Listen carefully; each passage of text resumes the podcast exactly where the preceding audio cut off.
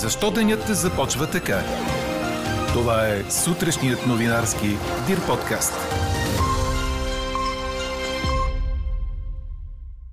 С заря в столичния квартал Люлин почетоха паметта на убития заради фойерверки млад мъж.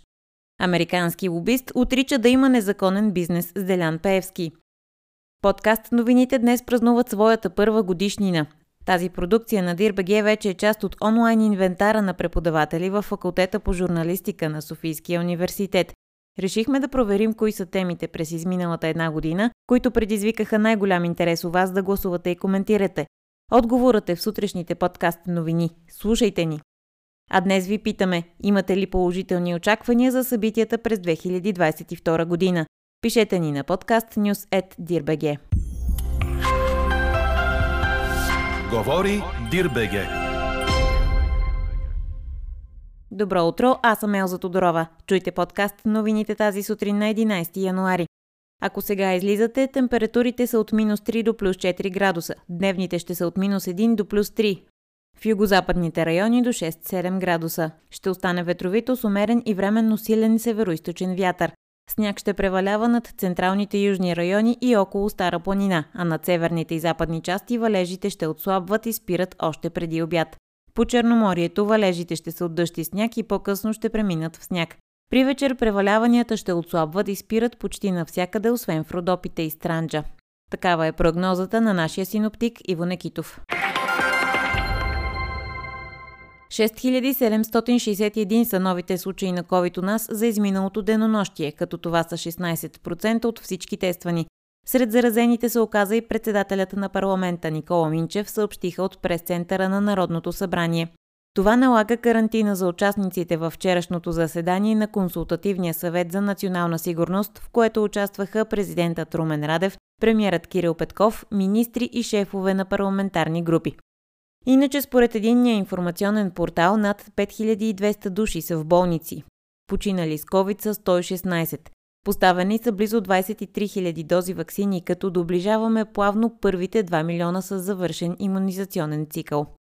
Заради повишената заболеваемост, столичната регионална здравна инспекция реши от утре в София да бъдат преустановени плановият прием и операции. Изключение ще се прави за трансплантации и онкоболни, за методите на асистиране репродукция и раждания, както и за рехабилитации, продължително лечение и психиатрична помощ. В Съединените щати вариантът Омикрон, за който вече знаем, че е по-заразен, доведе до 1 милион и 130 хиляди заразени за едно денонощие. Обществено недоволство изаря в столичния квартал Люлин, след като в неделя там бе убит млад мъж. Нападателят му се оказа осъждан за наркотици познайник на полицията, който освен това бил в изпитателен срок. Той се подразнил от шума на фойерверките, с които компанията на убития празнувала раждането на дете. За кратко с нощи бе блокирано движението по някои улици и булеварди в квартала. Председателят на Европейския парламент Давид Мария Сосоли почина на 65 годишна възраст, съобщи говорителя му Роберто Куило, цитиран от Reuters и Франс Прес. Сасоли е починал в Италия, където бе прият в болница и където е родното му място. Той бе хоспитализиран на 26 декември заради сериозни осложнения, свързани с имунната му система, съобщиха от канцеларията му. Датата и мястото на погребението предстои да бъдат съобщени допълнително. Адвокатът на убийста Тони Подеста, който бе обвързан с Делян Певски, отрече клиентът му да представлява, защитава или пледира в полза на българския бизнесмен и политик. Наскоро сайтът Биво описа, че лобистът на Демократическата партия е подписал лобистки договори на стойност над 2 милиона долара с български компании, чието собственици се свързват с интересите на Пеевски, като за някои не били спазени американските закони. Адвокатът му Роналд Джейкъб обаче казва, че изложените твърдения, че господин Подеста не е извършил необходимото по отношение на регистрирането на неговата работа като лобист за български компании, са напълно необосновани и че е действал спрямо всички изисквания на американското законодателство. Четете още в Дирбеге! Манчестър Юнайтед стана последният отбор, който се класира за четвъртия кръг в турнира на Купата на Англия. Червените дяволи изиграха пореден слаб матч, но надвиха Астън Вила на От Трафорд с 1 на 0, предаде Корнер. Ранен гол на Скот Мактомини се оказа единствен в срещата, но гостите могат да съжаляват, че не пратиха мача поне в продължението, тъй като удариха града и две техни попадения бяха отменени. Юнайтед беше без звездата си Кристиано Роналдо, който получи почивка. В следващия кръг червените дяволи ще играят с втородивизионния Мидълсбро. Ето и други интересни двойки от жребия за четвъртия кръг. Челси срещу Плимут, Тотнам срещу Брайтън, Ливърпул срещу Кардив, Манчестър Сити срещу Фулъм. Чухте сутрешния новинарски Дир подкаст. Подробно по темите в подкаста четете в Дирбеге. Какво ни впечатли преди малко? Подкаст новините днес празнуват своята първа годишнина. Ето защо решихме да проверим кои са темите през изминалата една година, които предизвикаха най-голям интерес у вас да гласувате и коментирате. Да има ли паметник на Стефан Данаилов? Този въпрос привлече над 13 000 души и събра стотици коментари. Идеята за паметник на Данаилов се ражда за годишнината му на 27 ноември 2020 година, когато актрисата Ирен Кривошиева внася писмо с предложението си в Народния театър. Идеята е да бъде поставен в градинката пред театъра, в който Данаилов работи дълги години. Чуйте какво ни каза Ирен Кривошиева тогава. Аз съм, разбира се, как съм говорила с Звезди да го направи той, но самата процедура изисква конкурс.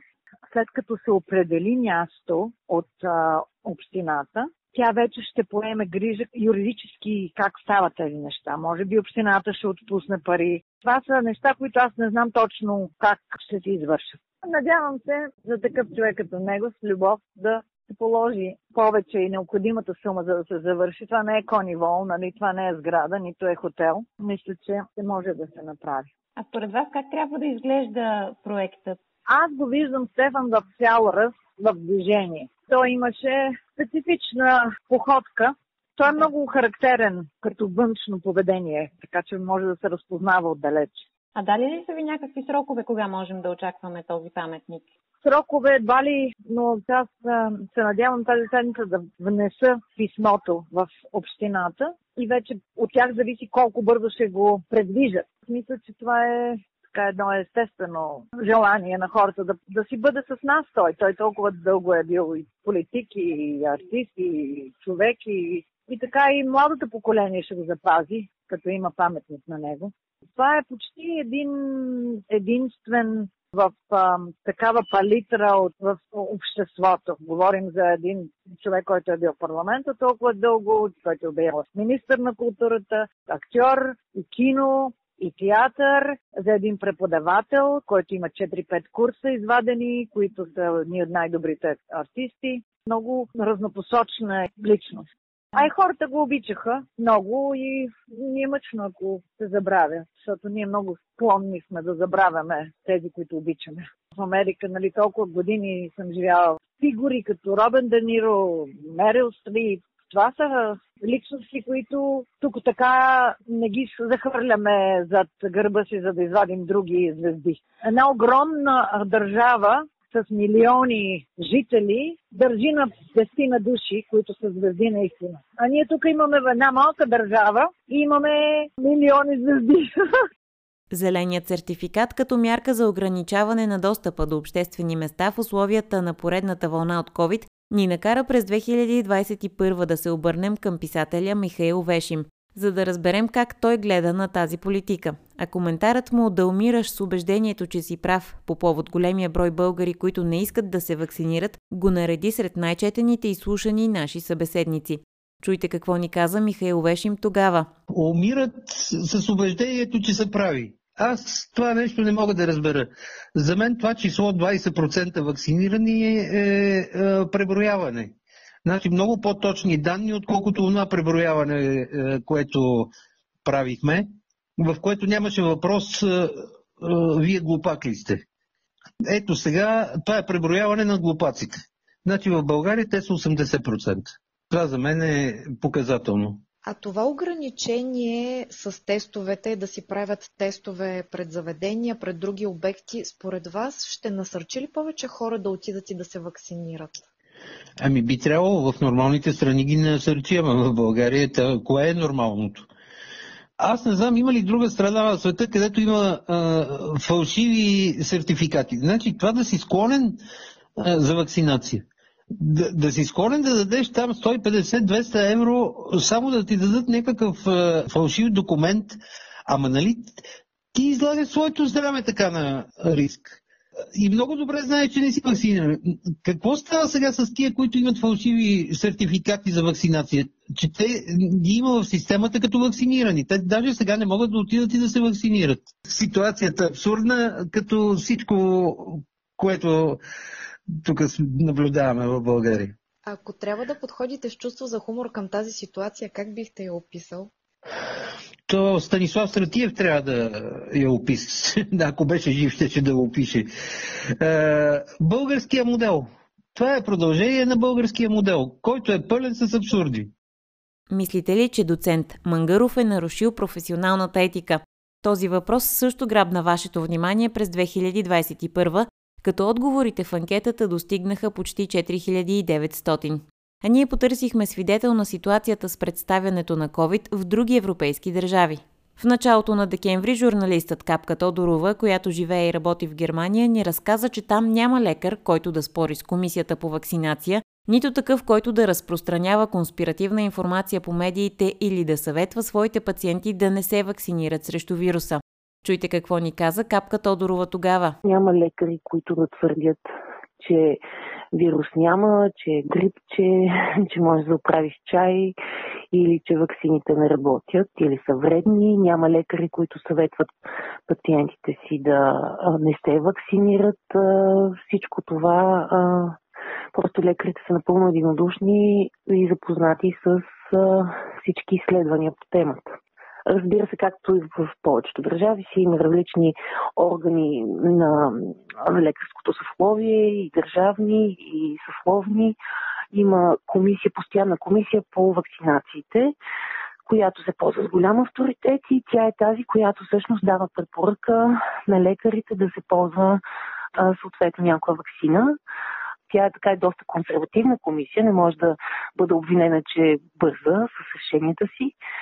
В случая също така, след като Европейската агенция по лекарствата даде разрешение а, вакцините да се, да се а, слага на 12 годишни, от 12 нагоре, местната комисия по вакцинациите поиска още време да събере още данни специално за себе си и даде след около месец, месец и половина своята препоръка. Когато лекарите, детските получават тази препоръка, те вече поставят вакцини без да успорват, без да съветват пациентите си, но не го правят, защото, нали, освен доверие и така има органи, които проверяват всичко и е, данните са прозрачни, е, лекарите четат и се информират, е, наясно са, ако има спорове между тях, те са на съвсем друго ниво, дали примерно локдауна трябва да е веднага, дали да е две седмици, дали да е четири седмици, но не и дали има COVID, дали е опасен, дали вакцините работят, дали а, трябва населението да се вакцинира. А какво ще кажете за това? Живеем в динамично време, в което търсим смисъл и съдържание, чрез които да дефинираме новото нормално във всяка една сфера от личния и професионалния ни живот. Днес, когато отново сме затрупани от информация за поредната COVID вълна, още ограничения в името на собственото ни здраве, пак обещания за помощ в новото поскъпване, пълзящо обесценяване на парите, неразбирателство с съседи, за които казваме, че са ни братя, и все по-силно дрънкане на оръжие от най-големите армии, решихме да ви попитаме. Имате ли положителни очаквания за събитията през 2022 година? Гласувайте и коментирайте по темата в страницата на подкаста – най-интересните ваши мнения ще цитираме в обедния новинарски подкаст в 12. Слушайте още, гледайте повече и четете всичко в Дирбеге.